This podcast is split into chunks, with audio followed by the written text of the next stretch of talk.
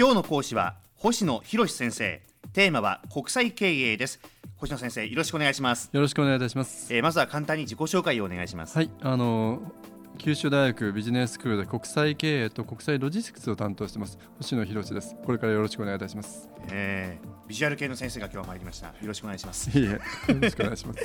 あの国際経営がご専門ということなんですけど、はい。国際経営という科目っていうのはどういった科目と言えるんでしょうか？あの多国籍企業論の分野なんですけど多国籍企業論というのもなかなかあの馴染みのない言葉かもしれませんけど、はい。なぜその国内だけで事業を行ってた企業がですね、えー海外との輸出だとか輸入っていう取引を始めてでさらにはその次のステップとして、まあ、海外に行って生産活動をしたりあるいは販売活動をするのかと、まあ、その、えー戦略だとかその経営の環境えーその促進要因といったものを分析するそういったあの分野なんですね。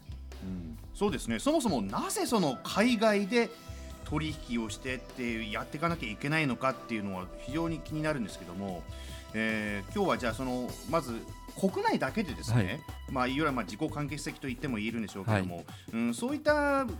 ビジネスを行っていた企業が海外に打って出るときっていうのはこれどういうことになるんでしょうか？はい、まず国内だけで事業を行うってやはりいろんなこう障壁もないですから割合楽ですよね、はい。例えば海外に輸出をすることになるとあのその為替の要因だとかあるいはその、えー相手の国でのですねカントリーリスクだとかいろんなものが出てくるわけですよね、え。ところが国内だけであの事業を行っているとそういうあのリスクっていうのは非常に低いわけです。ところがじゃあなぜ海外に行かないで国内でとどまってないのかっていうことになるんですけど、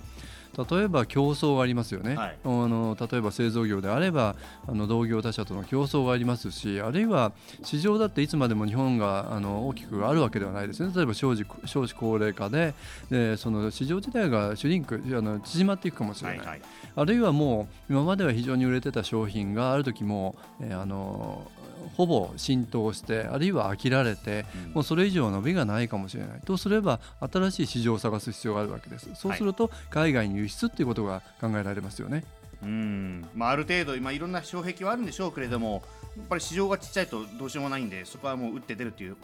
今ぜ今多いですよね企業はねそうですよいね。で当然あの同じような競争をしているとコスト競争だとかえいろんな競争に巻き込まれるわけですね。はいあるいは例えば先駆的な商品を開発したとしてもそれが模倣真似をされることによってえーもうそれ以上売れなくなるそんなことがあると、まあ、他にマーケットを求めて海外に行くとそういうことになるわけです。具体的にその海外で事業を行うときっていうのはどういう形態を取っていくんでしょうか？はい、あの最初はその今申し上げたようなあの商品だとかサービスというものを輸出するところから始まる。あるいはえ海外から輸入する。例えばその生産するための原材料とか商品を輸入するというところから始まるんですけどその次のステップとしては海外で販売を自ら行う。生産を自ら行う。そういうことになるんですけどね。それはなぜかというとやはり例えば日本から輸出するには例えばあの輸送コストだとか時間がかかるなんていう場合もありますしあるいは、えーその国があの輸入に対して制限をかけている場合というのはもう輸出ができないわけですねそうするとその国に行って生産をする販売するってことが出てくるわけですでさらにはあの進出する先でもそういった競争があるわけですからそこの進出した先での競争を有利に進めようと思えば当然やはりその国に直接行って直接投資と言ってますけれどもそこに現地法人を作りながら自らその事業を展開するっていう次のステップに入るわけですよね。まあ、例えば中国で事業を始めようと思っても、はい。中国ってものすごく広いしはい。都市もいっぱいあるし、じゃあどこに現地法人を置けばいいのかとはなんかそういうのも当然その国際経営を考える上では重要になってきますよね。はい、まさにあのご指摘の通りですね。中国のようなあの広い国あるいは、えーアメリカあるいはヨーロッパと捉え捉えるとすればそれの拠点をどこに置くかっていうのはすごく大きな戦略ですよね。例えば中国であればよく日本の企業でも考えるのは、えー政治の中心であればやはり北京に置くべきえー商業の中心であれば上海に置くべき。ところが日本の企業であれば進出しやすい場所として大連という場所が選ばれる場合が多いわけですね。はい、例えば大連というのはなぜかというと日本語を喋れる人の非非常にそのあ数が多い。つまりそういう従業員の雇用を考えると進出しやすい場所として大連を選ぶ場合もあるわけです。それも戦略ですよね。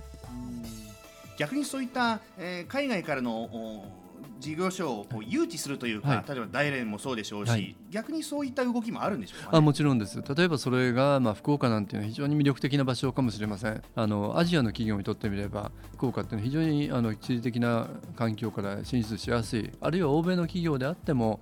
福岡に拠点を置くことによって日本だけではなくてアジアの一部もカバーできるって考えるとあの福岡っていうのは魅力的な場所なわけです。それもどこを選ぶかっていうのが戦略になってくるわけですねまあ、そういった、まあまあ、輸出輸入販売いろいろありますけど、はい。まあ、拠点選びとか、はい。そういったもう全般をひっくるめて、その国際経営ということで、えー今後またいろんなお話が伺えるということですそういうことですね、えで実際ですねその何のためにその進出するか先ほど生産と販売って言いましたけどはいはいはいはいはい。もっともっといろいろあるんですね。例えば、えー生産と販売に加えてサービスを提供するとかあるいはあの研究開発なんかもあるわけですつまりそこの市場で最も受け入れられやすいような商品を開発するにはやはり日本で作って、えーそちらで生産するんではなくて現地で生産するっていうのは有利な場合もあるわけですね。で自動車のメーカーであれば例えば車を販売するっていうのには必ずその後の修理だとかのメンテナンスも必要になりますよねはい。そしたらサービスっていうじ事業も海外で展開しなきゃいけないあるいは車を買う人は皆さん側近じゃなくてやはりローンを組みますよね。そうですね。そうすると金融の子会社も作らなきゃいけない。そうこうするうちにどんどんどんどん事業活動っていうのは海外に展開していく。それを称して多くのあの国で事業を行う多国籍企業というふうに呼ばれているわけですね。今そうですね。自動車買うときはローンそうですよね。いろいろ考えるといっぱい出てきそうですよね。可能性も含めてですね。ではここで今日1回目でしたけれども、今日の話まとめてキーワードということで言えばどうでしょうか？えーキーワードは企業の国際化それからその次のステップとしての多国籍企業化ということになるんではないでしょうか。多国籍企業家、はい。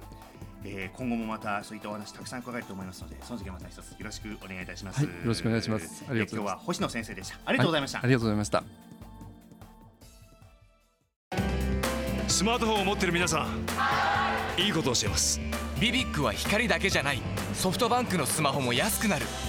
2年間パケット代を毎月430円割引。スマホ BB 割 with ビビック好評受付中。詳しくは「ビビック」で検索。